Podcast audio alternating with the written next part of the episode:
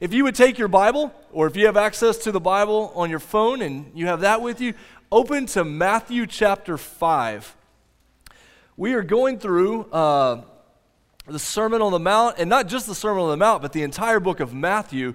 And so we are in chapter 5 this morning, and we're going to look at those verses starting in verse 21 here in just a, here in just a minute. I want to follow up on something that Jaron said earlier about mission opportunities. You may not have been able to go to Houston, but let me tell you about a couple of other opportunities coming up. First off, this Saturday, we are hosting a disaster relief training here at Emmaus. And so if you this Saturday at 8 o'clock, from 8 to noon, you can come, uh, maybe 1 o'clock, something like that. You can come and be trained for disaster recovery, disaster relief type opportunities where we go out and do work, but also share the gospel. And so, if you'd like to be a part of something like that, maybe you're trying to find a way to connect with people, you're looking for a way to get involved, you enjoy working with your hands, uh, you have skills in that area. This Saturday morning be a great way to connect. And so, that training is here at Emmaus. The other thing, I'd really ask you to consider this uh, as, as an opportunity. I know it's hard to be gone, maybe from family or opportunities around Easter, but we have a partnership with a church in Calgary, Canada, and we are looking at putting a team of about four or five people in Calgary at Easter to help them both before Easter reach out to people and then on the day of Easter, there at their services that they have in a movie theater, to be able to help out that morning. And so in your mind, you may have yourself here at Easter. Consider if you might spend Easter in Calgary, Canada. Uh, Jim is going to be down here at the front after the service. And if you are interested in that opportunity, if you talked to Jim this morning, you haven't exactly signed yourself up for that. Um, maybe close, but not completely. Um, but if you would talk to Jim about that this morning, about the possibility of going to Calgary over Easter, it'd be a, be a great opportunity. Um, Short term as well, let me show you a quick slide about next Sunday.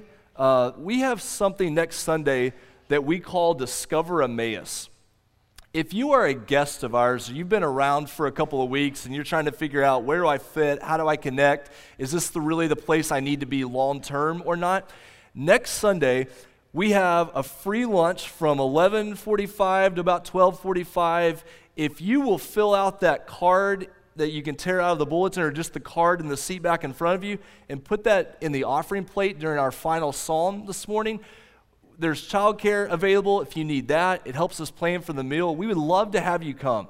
Uh, you're not signing yourself up for membership. You're just saying, hey, I'd like to know more about the church. Find out if this is a place we need to be a part of. Is this a place that God would have us long term? So next Sunday, stick around and have lunch with us uh, for about an hour after the service. You can meet staff, ask questions, those type of things. So, want to let you know about that. We'd love for you to be involved. At the end of this sermon, we'll, we'll sing a final psalm together, have a time of prayer. During that final psalm, the offering plates come around, and you can put that card in there at that time. So, I want you to know about that. All right, Matthew chapter 5 reading from God's word here in the Sermon on the Mount, starting in verse 21. And we're just going to take the first section of, of what Jesus is speaking here, and then we'll pick up the rest of it in the next couple of weeks. So, chapter 5, verse 21. You have heard that it was said to those of old, You shall not murder, and whoever murders will be liable to judgment. But I say to you that everyone who is angry with his brother will be liable to judgment. Whoever insults his brother will be liable to the council, and whoever says, You fool, will be liable to the hell of fire. So if you are offering your gift at the altar, and there remember that your brother has something against you, leave your gift there before the altar and go. First be reconciled to your brother, and then come and offer your gift. Come to terms quickly with your accuser while you are going with him to court, lest your accuser hand you over to the judge, and the judge to the guard, and you be put in prison. Truly, I say to you, you will never get out until you have paid the last penny. Let's pray together this morning, Emmaus.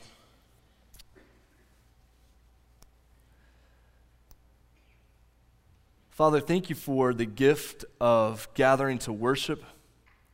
God, what it means to be able to sing together, to study scripture together, just to slow down uh, during our lives and to focus on you. Father, we know that as we go through Matthew and through the Sermon on the Mount, there's some very hard sayings that we find here as a word from you. God, I pray that our hearts would be open. God, help us to, uh, to understand clearly what you're calling us to do. It's so easy on something like this to listen and to, to go on, but your word does not allow that. God, you've called us to obedience, you've called us to response. God, there will be those this morning who are going to have to make very difficult decisions after the service today. God, would you give them courage? Would you give them wisdom? Would you give them humility? Father, I pray that you would work through our time together this morning. And we pray this in Jesus' name. Amen. All right. How many of you, many of you are probably experts at this, how many of you know what a loophole is? Yeah, a loophole? Yeah. Some of you specialized. You got through college because you specialized, majored in loopholes. Um, so, so a loophole is where you have a rule, but you find a way around the rule, through the rule, disregarding the rule, missing the purpose of, of the rule. I did a little bit of research this week, tried to find some of the greatest loopholes in, uh, in history. So in 1999, there was a man named David Phillips who was a civil engineer at the University of California, and he saw an ad from Healthy Choice Products that said you would get 1,000 frequent flyer miles for every 10 barcodes you sent in. So he did the math and he purchased 12,150 cups of Healthy Choice pudding. Um, and he said he was stocking up for Y2K, uh, if you remember, remember that. He was stocking up, and he earned 1.25 million flyer miles uh, because of all the pudding that he bought. And they had to shut down the program because, because of what he did. Uh, if you're familiar with NASCAR, you know that from the 1960s, you have a phrase that's even still used sometimes when you Yunick the rules. Uh, there was a famous racer at that time who made his name getting around the NASCAR rules, and people will still talk about Yunicking the rules of how you manipulate things and get around things to make your car faster or whatever you do. This guy was so good that th- he has patents that are likely used in your vehicle today that came out of his loopholes that he found in the NASCAR rules of the 1960s. Um, the Silna family, if you're into uh, basketball, there was the old ABA, and the Silna family had the St. Louis team from the old ABA basketball league. When the ABA went away and the NBA came in, the Silna family said, We won't push to have our St. Louis team in the NBA. We'll take a $2 million buyout. And then they requested a certain percentage of the TV rights from the NBA. Not such a big deal, except in the contract, they got those TV rights in perpetuity. No end to the contract. And so to this day, the Silna family still makes money off of NBA TV rights because of when they sold out their ABA team in, in the 1970s. They found a loophole and they manipulated it. Now, I don't know if you saw the picture this week on uh, on social media going around. But maybe one of the greatest loopholes uh, or, or exploiting the rules was the guy that walked into the Petco with his longhorn steer. Um, so Petco says you can bring your pet, you can bring your animal into the store as long as they're on a leash. So this guy had his longhorn on a leash and walked right into Petco uh, with, with his longhorn. So I've seen some dogs in Petco that looked as big as longhorns, but I've never actually seen a longhorn in Petco. Now, when Petco made the rule, bring your animal in on a leash, did they ever imagine a longhorn coming in to the store? No, pro- probably not, or they would have done something with the rules. People are prone to find loopholes to figure out how to use the rules to either make themselves look good or to get what they want. One of the things that you're going to find as we go through these verses, as we think about the way that the New Testament works, there were groups of people who were constantly trying to find loopholes with God's rules that He would give His people, with God's commands. And if we're not careful, we're still guilty of that today. We're looking for loopholes around what God's word says about a particular issue.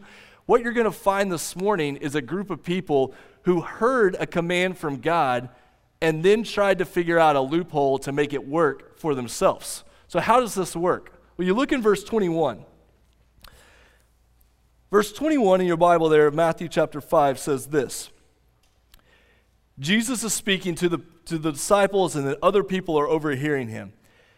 You have heard that it was said to those of old, You shall not murder, and whoever murders will be liable to judgment. And then he begins, verse 22, by saying, I'm going to say something different or in addition to this, but I say to you. What's going on there in verse 21? That phrase in verse 21 about you shall not murder, it comes from the Ten Commandments. You can find the Ten Commandments in Deuteronomy chapter 5 or Exodus chapter 20 of your Old Testament. This is one of those commandments. And even from the very beginning of the Bible, as sin comes into the world, you have the Cain and Abel story very on, very early on in the Bible after the flood, when the Lord is speaking to Noah, he talks about how in Genesis chapter 9, there will be judgment for those who take the life of another. And so there's a commandment laid down that says, You shall not murder, and those who murder will be subject to judgment. Now, Jesus is going to take that and he's going to say, But I say to you. Now, when he says that, here's the question is he doing away with the Old Testament commandment? Is he contradicting his father? My mean old father said, You shall not murder, but I'm the nice Jesus who came to earth and I'm going to tell you something different. Is he doing that? No, he's not. And one of the reasons we know this is because of the verses that came just before. Matthew chapter 5, verse 17 if you weren't with us last week, there's this section in Matthew chapter 5 from 17 to 20 that really sets the stage for everything else that's going to come. And in that, Jesus said, Do not think that I have come to abolish the law or the prophets. I didn't come to get rid of those commands that were given to you. Those are the word of God given through the law and the prophets. I didn't come to get rid of those. I came to fulfill them. How all of those things are wrapped up in the ministry that Jesus was going to bring. What was that going to look like? Well, verse 20 says this. When you get to Matthew chapter 5, verse 20, it says, For I tell you, unless your righteousness exceeds that of the scribes and Pharisees, you will never enter the kingdom of heaven. And here's where our clue comes from Jesus is not getting rid of the commands that his father gave to the people. He's not getting rid of that, he's not abolishing that. Here's what he's doing he's saying that with these commands, it's possible that you would misunderstand and misuse them. And so I am going to show you what true righteousness really looks like. Because with the Pharisees and the teachers of the law, there was this mentality that was coming up where they were hearing a command like, You shall not murder, and they thought, oh, good, I've never murdered. I won't face judgment. And so it was following the letter of the law, saying, I've not murdered anybody, so I must be good with God, when they were missing the heart of the law. It was very much what I do in public or what I do externally, but not about what God is doing in my life internally. And you find this so many different places in the scriptures where God would say, I don't want your sacrifices, I want your heart. Or these people, they praise me with their lips, but their hearts are far from me. What God is looking for is a righteousness that comes from a transformed life, a righteousness that exceeds just keeping the law and finding loopholes around it. It's a righteousness that comes from the inside out. And you see this in the Old Testament in 1 Samuel chapter 16 in 1 Samuel chapter 16, David is being anointed as the king of the people. And you have a verse there that says, For the Lord sees not as man sees. Man looks on the outward appearance, but the Lord looks on the heart. Because here's the deal if the people looked at the Pharisees and the teachers of the law, they would have said, Man, that person is righteous. They follow all the laws, they follow all the rules, they know how to handle all the laws, and they know all the loopholes and the ways around it. They know all those things, but it's not from the heart. We see on the outside, hey, look at that person. They are a good church person. Their family looks like they're put together. They show up to church on time. They all seem to care for one another. When inside, everything might be a mess. We see with the eyes, God sees to the heart. And here's the amazing thing about this story we know from Scripture that David was called a man after God's own heart. However, what was David guilty of? Adultery and murder, among several other things. What are the first two things that Jesus is going to mention in Matthew chapter 5 when he's talking about true righteousness? He's going to mention murder and adultery. The Pharisees could look at the situation and say, We've never murdered anybody. We've never actually committed adultery. So look at us. We're good. And God says, No, no, there's more. It's, it's about what comes from the heart. And the place we see this really clearly is in Matthew chapter 5, verse 48. If you look in your Bible or on your phone, you have this whole section that is laid out from verse 21 down to verse 47. So, what's going to happen is Jesus is going to give six examples of what true righteousness really looks like. It could look like this on the outside, but this is what it looks like when it takes up residence in your heart. And then he's going to get to verse 48. And verse 48 is a summary or kind of a capstone of everything that's come before. In verse 48, he says this You therefore must be perfect as your heavenly Father is perfect.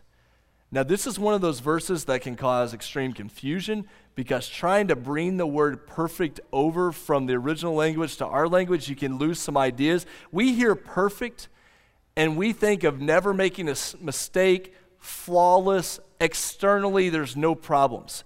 However, the word perfect, when you take it here in the biblical language, the way the word perfect works, it's the word for whole or complete or undivided. So when you hear the word perfect, you be perfect as your heavenly Father is perfect, what it means, be whole, be complete, even better, maybe this explanation. The outside, your actions should match what's happening inside. Because in the Bible, the opposite of perfect is actually hypocrite. The idea here is that with a hypocrite, and we know we throw that word around, you talk about the church. I'm not going to go to the church because it's full of a bunch of hypocrites, that idea. The word hypocrite in the Bible is when I act one way on the outside, but inside something completely different is going on. So I'm putting on an external show that says everything is good. I understand what it means to be a Christian, but inside, my heart is not right with the Lord. And if I could stop just a minute and, and ask you to hear me out here. Because of where we live geographically, here in Oklahoma in the year 2019, I do not know of anything more dangerous to our souls than this idea. Because it is possible that you would be motivated by keeping up a Christian exterior. My family looks good. We have everything together. We're a part of a church. We, we have a Bible in our home. We vote a certain way, or we're very patriotic. We have all these ideas, these trappings that are caught up that externally I look good, but inside my heart has never been transformed. I've never truly repented of sins and trusted in Jesus for salvation. So I look like a Christian on the outside, but really I'm just a Pharisee. I'm a hypocrite because I'm trying to live one way, but inside I'm different. If I could call us, and I could call me, and I could call our whole church to this idea, there are certain places in the world that either it's obvious you're a Christian or not a Christian. There's, there's no fuzzy in between. But because of where we live and because of the background of our area and because of the time of the, the world, we live in a time where it's still possible to look one way but be different inside. And this morning, I would call you to let your heart be exposed to the Lord. Do not live your life trying to keep up a particular exterior that says, Look at me, I'm a Christian, when you know in your home and in your heart that's not true. The healing comes when you confess and say, God, I've been trying to hold together something that I know is not true on the inside. And I need you, God, to change my life from the inside out. I repent of the way I've been living, and I trust in Jesus for salvation, not in anything I would do or any appearance I would give. Because we're always trying to keep up appearances, it's exhausting. And on top of that, it's damaging to the work of the church. We will never be who we need to be as a church. We will never be who we need to be as people when we're living one way on the outside, but internally our life has never been transformed. So, what does it look like to see that happen here? Well, in verse 21, if you go back there, what's wrong with what the Pharisees are doing? What's, what's wrong with this hypocritical way of looking? Well, you have heard that it was said to those of old, You shall not murder. Whoever murders will be liable to judgment. Oh, good. I won't face judgment because I haven't murdered. Hang on. Verse 22. But I say to you, Jesus is saying, this is the purpose behind this. I say to you that everyone who is angry with his brother, and this is the word for brother or sister, a, a, a connection in Christ, a spiritual relationship, brother or sister, whoever is angry with his brother or sister will be liable to judgment. So the Pharisees that would say, hey, look, we're righteous, we've never murdered anybody. Jesus turns around and says, have you ever been angry with your brother or sister? Well, yeah, pro- probably, but you can't hold, you, you can't put somebody on trial for being angry. Well, a human court might struggle with that, but a divine court will have no trouble with that. Because remember, God sees to the heart, not just the exterior. So outside, I've never murdered, I've never done that particular action. But inside, my heart is full of anger against others. Let's think about anger for, for just a minute, how it works. Many of us, unfortunately, don't need much help with this. So you don't really need the preacher explanation because we, we, we experience it in our lives so often. But how, how does this idea of anger work? Anger plays primarily off hostility and alienation. So when we describe love or when we talk about marriage counseling or premarital counseling, the, the type of phrases we talk about is, I am with you and I am for you. So no matter what we go through, I'm going to be with you and I'm going to be on your team. I am for you. Love is able to say those two things I am with you and I am for you. Anger says the opposite get away from me, and I am not going to work for your advantage. So anger pushes people away and anger begins to work against the good of, of the other person. We know anger comes from all kinds of places. I mean, ultimately, it comes from pride. Anger, when we react to situations, it's like we're saying, I would never struggle with this, and so I'm angry with you that you did to me something I would never do to you when we know we're susceptible to so much in, in our own lives. Um, let's be honest, anger comes a lot of the times when we're hungry. Um, that whole hanger thing that gets the, uh, gets the best of you. Um, when you're hungry, when you're tired, when you're physically hurting, we're so much quicker to snap or to be angry or to be against uh, another person. Those types of anger that, that comes up in our life, this lack of self control and knowing how to respond to somebody. Anger comes from so many places, but at the end of the day, it says, Get away from me, alienation and hostility. I'm not working for, for your good. It begins to set us up against someone else. It's also driven by this idea of, of coveting and quarreling. When you think about the Sermon on the Mount, Matthew 5 to 7, I hope you make a note in your Bible or stick a note deep in your head to make a connection with the book of James in the New Testament. When you read the book of James at the end of your New Testament, and then you go back and you read the Sermon on the Mount, you can understand the connection between James and Jesus and their family and the things they would have talked about and shared and how God's work worked through this. Let me show you a couple of verses from James, particularly. James 4, verses 1 through 2. What causes quarrels and fights among you? Is it not this, that your passions are at war within you? You desire and do not have, so you murder. I want what you have, and so I'm going to work against you to get it for myself. You covet and cannot obtain, so you fight and quarrel. You do not have because you do not ask.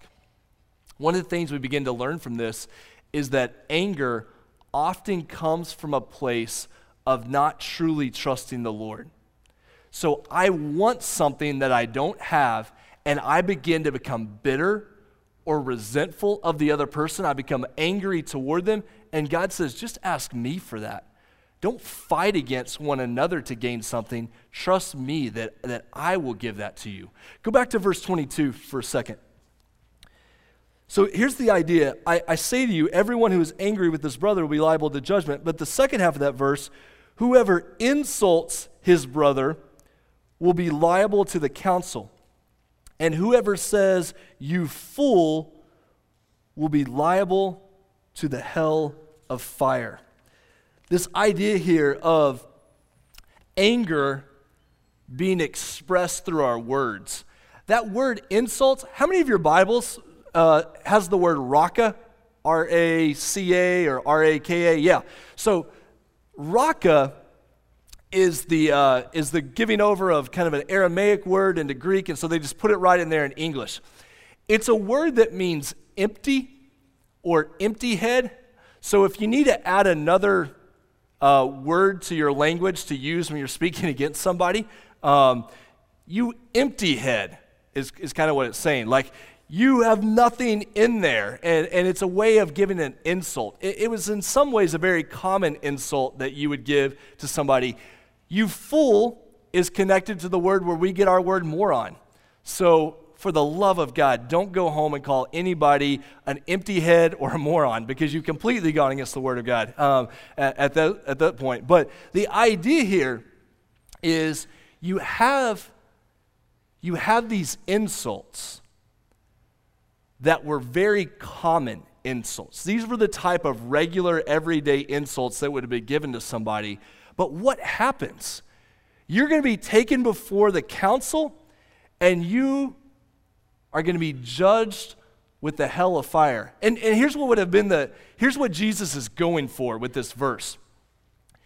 If he does his work right in this situation, the Pharisees and the teachers of the law should chuckle at this point. Or they should laugh to themselves and say, That's not right. I'm just angry. I'm just insulting, speaking against someone. That doesn't make me guilty to stand before the council, and it's sure not going to send me to hell. Dot, dot, dot. Is it? I mean, yeah, if I murder somebody, sure, that's a, that's a big deal. Somebody should definitely face judgment. But I was just angry with that person. I'm not going to be judged, right? Am I? Yes, that's exactly what Jesus is trying to get their attention with. This is a big deal that God takes seriously not just the external action of murder, but the condition of our heart. Matthew 12, Jesus says, Out of the abundance of the heart, the mouth speaks. Have you ever let something slip out and you're like, oh, that wasn't me at all? I don't know where that came from. Oh, except I do know exactly where that came from. It came from here, and, and it was me way more than I ever wanted to admit that it was me. That thing that came out, we speak from the abundance of, of the heart. And so these words become a way of speaking against those around us. Look at verses 23 and 24. If you are offering your gift at the altar, and there remember that your brother has something against you, Leave your gift there before the altar and go. First be reconciled to your brother, then come and offer your gift. Okay, Jesus is going to give us a few examples of how, how to work this out. So, the first example, now, now get in your mind, if you don't know the Bible map perfectly, don't worry about it, but just get in your mind the idea that someone is living in the northern part of the land where Jesus is doing his ministry. So, for lack of a better connection, put yourself in Tulsa, all right? So, so you're living in Tulsa, and the temple is kind of down in the southern part of the land a little bit. So we're not making a moral judgment, but put the temple in Oklahoma City, okay? So you're living in Tulsa and you want to give an offering of thanksgiving or praise, or it's one of the offerings, and so you travel down to Oklahoma City. About 80, 90 miles would have been the distance that someone would have traveled. You have your offering, you get there to the temple, and you're going to make your sacrifice, your offering, and you remember, oh man, I really spoke badly against my friend this week. And I know they're angry with me, and I was angry at them, and, and there's, there's a division between us. Now you have to decide do I give this offering before the Lord? Do I continue my religious ritual in Oklahoma City? Or do I pack up and go back to Tulsa? Not driving, mind you, walking back. Here, here's the justification in your mind that's going to take a long time. Like, I've wasted a long time getting here. It took forever to get the kids dressed uh, to make it to church. it was hard to get here. We walked here. That offering was expensive for me, and now it's going to rot away and waste. I'm not even going to be able to use it. And I'm going to go back up there just because I was angry with someone. And the Lord says, absolutely, yes. It's going to take time and it's going to be expensive, but do not come and try to worship me by giving this offering and pretend that the situation during the week was not a big deal because it was a big deal. First, go and be reconciled to your brother. Put that relationship back together. Reconciliation is a good word to sum up the whole Bible. You get a lot of different verses in the Bible about reconciliation. Let me show you one just in light of time. 2 Corinthians chapter 5 verse 18 all of this that Paul has been speaking about, he says, all of this is from God, who through Christ reconciled to us to himself and gave us the ministry of reconciliation. First of all, speaking about how people can be reconciled to God primarily, and then as we're reconciled to God, it reconciles us to one another. Because when we're reconciled with God, we're in a position to be able to reconcile with one another. And so, as the people of God, we should be speaking about reconciliation, about how that happens. Now, keeping in mind Romans 12, 18, which is always a good reminder. As much as it depends upon you, live at peace with all people. So, you have traveled to Oklahoma City to give your offering. You spoke badly to your friend in Tulsa, and so you left your offering in Oklahoma City and you've walked back to Tulsa to make things right. You spent time, you spent money, and you got back there, and your friend is not interested in reconciling. They don't care about the fact that you've come back to try to make things right. They don't care about what you have to say. At that point, can you control the other person's response? No one of the most liberating things in all of life is realizing I cannot control the way another person responds. What I'm responsible for is that I was obedient to the Lord in going to make that right. I was responsible. I was angry. I caused that relationship to be broken. And so, according to God's word, I'm going to go back and seek reconciliation in that situation. Now, we get another, another example in verse 25. So, Matthew chapter 5, verse 25, we get another example here. Come to terms quickly with your accuser while you are going with him to court, lest your accuser hand you over to the judge, and the judge hand you over to the guard, and you be put in prison. Now, 1 Corinthians 6 says that as Christians, we should do everything possible not to see something taken before court. We should seek reconciliation. We should seek justice between ourselves as brothers and sisters.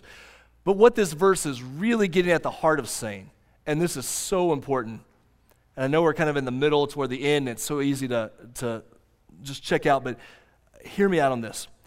What verse 25 is getting at is the Jesus people don't allow unresolved relationships to simmer and, and, and to stay there. Jesus people say, as quickly as you can and as actively, proactively as you can, you seek to mend that relationship. Because we know we can be tempted to say things like, time heals all wounds. And there's a way in which that does come to pass sometimes, but it is not the way of Jesus that he's calling us to. He's saying if there's an unresolved relationship, if there is something that is broken, act now. Act now to see that relationship healed. You can't force it, you can't make it, but you will act now to see that relationship. People do not allow things to re- be unresolved. We live kind of in the South, a little bit in the South, and, and so we have been trained to cover over bad relationships. we know in public how to act around people. They're like, oh, hey, they're on good terms. No, they absolutely hate each other, but you would never know because we've grown up in a world in which we have learned to let unresolved relationships remain, but to act in a certain way that it looks okay. And Jesus says, we're not going to live that way. That's not, you've been reconciled to God, so reconcile with one another. Why? Because verse 26 says, Truly I say to you, you will never get out until you have paid the last penny. In other words, judgment will come. If you do not act to reconcile bad relationships, there are consequences that come with that. And we've already seen an example of what that looks like. Okay, now the hard part. What action, what response do we take? How do we detect anger in our lives? How do I know that I have a problem? Well, normally you don't need someone else to help you but what would it look like to detect anger in your life? I've got a couple of ways to think about this. Words that are spoken. you say, well, what I said to that person wasn't that bad. Eh, it's not the issue. Remember Raca and fool? It's even the everyday insults, the words you speak against people that reveal, man, I was angrier at that person than I actually realized. And those words coming out of my mouth showed that, showed that to be true. Anytime, anytime we find ourselves justifying our actions, usually it's a sign there was something wrong there. It wasn't that big a deal, or that's just who I am. I'm just an intense person. I'm just a. No, it's not just, we don't justify ourselves. There's really something there that, that needs to be dealt with. When I find myself withholding good from someone else. So I'm not open to sharing with that person or meeting their needs, or I can't bring myself to pray for them and to pray for their good, there's a good sign. Anger is at work in that situation. Coveting, uh, you guys don't need me to tell you this, but anger causes bitterness that just simmers, and, you start to become jealous of someone that you realize in normal circumstances, I would never be jealous of that person. But there's something there that is making me feel jealous or covetous of, of, of a situation. And then finally, avoidance of a person. Let me show you a couple of verses that we're going to get to later. It's at the very end of chapter 5, verses 46 and 40. Oh, not through 57, through, through 47. For if you love those who love you, what reward do you have? Do not even the tax collectors do the same? And if you greet only your brothers, what more are you doing than others? Do not even the Gentiles do the same? If you think to yourselves, what relationship should I seek to resolve? Or where is their anger? Here's your clue Who do I avoid in the hallway? or who do I not answer the phone when, when they call or, or when they text? Or who do I go out of the way to make sure I don't drive by their house? God says avoiding people, not greeting them, is a sign that there's something going on in our hearts. Why is it such a big deal? Because unresolved relationships are a sign of a broken relationship before God. 1 John chapter 4. 1 John hits us from this direction many different times, but this is the verse that says, If anyone says, I love God, you came this morning and said, Look at me, I'm at church, I love God, and hates his brother, you're lying about saying that you love God. Because he who does not love his brother, whom he has seen, cannot love God, whom he has not seen. And if that sounds like a difficult phrase to hear, it's because it is. And it's because it's hard for me to stand on stage and read, noting the reality of that. So it's a sign of a broken vertical relationship with God. On top of that, anger will hinder worship, Anger, anger will hinder our spiritual growth, and anger will hinder the mission that God has called us to. The Bible says to be very careful about taking the Lord's Supper when there's an unresolved relationship. The people have even gotten sick because of that. You cannot come and sing together when you know you're so angry about a person who's sitting on the other side of, of the room. 1 Peter 3 Guys, husbands, if you are angry toward your wife or not treating her with gentleness, it says that the Lord will not hear your prayers. That anger hinders those things. We can't grow spiritually in the way that God has called us to be meek and to be peacemakers if we're full of anger. And on top of that, you take all of that, anger will always hinder the mission of the church. Will always hinder the mission of the church. Why? It's because of what Jesus said in John chapter 13. John chapter 13, Jesus says, if you want to understand who we are as the people of God, a new commandment I give you that you love one another. Just as I have loved you, you also are to love one another. By this, all people will know that you are my disciples if you have love for one another. We've gone to Houston, our church, thank God, has a reputation in the community of caring for people and being on mission. We have so many mission trips lined up in the years to come. But the greatest way that we can share Jesus with the world around us is if we love one another. And so when we are angry and we have unresolved relationships with one another, it doesn't matter how many mission trips Jim plans. And it doesn't matter how many projects we do in our community because we have missed the core reality of being Jesus people that we love one another. So here's the final slide for us to look at and the final thing to think about. Number one, what is my vertical relationship like with God? Have I been depending on the fact that I was raised in a Christian home? I bring my family to church some.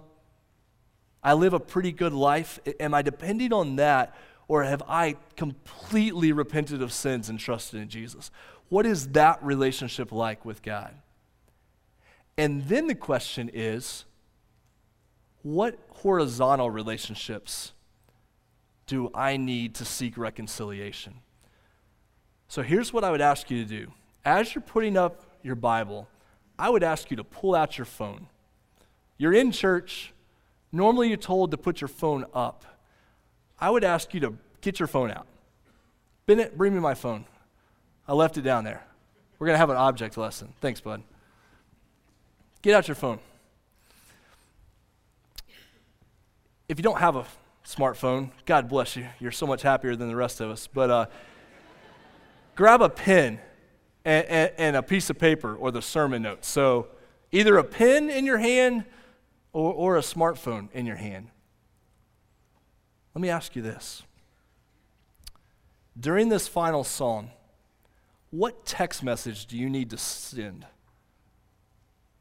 Who do you need to contact to say, I cannot leave this place unless I reach out to that person because I know there's an unresolved relationship? I know there's some anger in my heart that I have not dealt with. I give you, I know this is a hard action to do.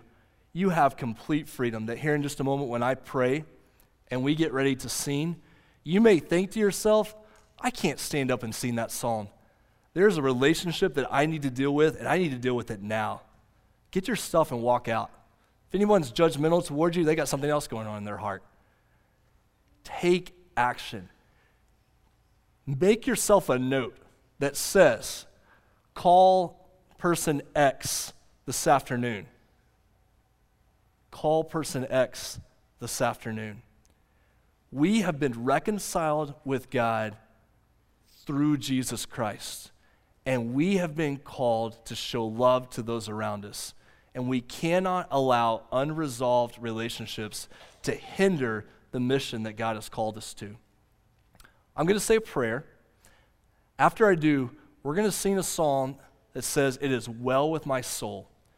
We're going to pass the offering plates. Hear me out on this. You might say, I cannot give my offering this morning because I need to go deal with someone. Do not give your offering this morning if there's a relationship that you need to go deal with. Deal with that relationship.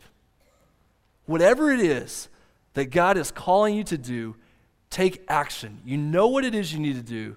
Take action on it. We're going to sing this song, we're going to take up our offering, and then we'll be dismissed after that. Let's pray together.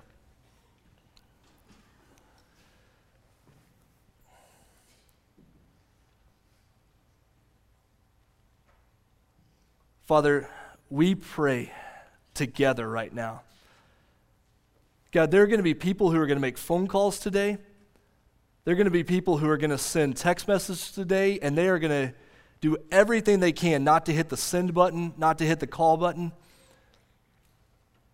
Those hardest calls are probably going to be to family members, to those closest to us.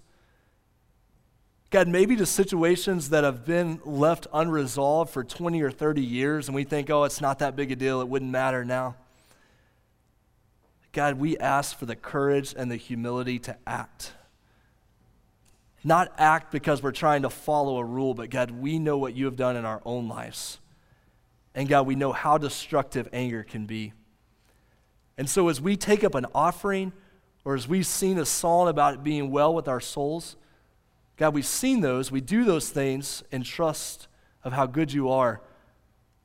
But God, we know your word is very clear that we need to deal with other things even before we do those. God, I pray that today would be so important for Emmaus. God, I pray that we would take the actions that you've called us to take. And we pray this in Jesus' name. Amen.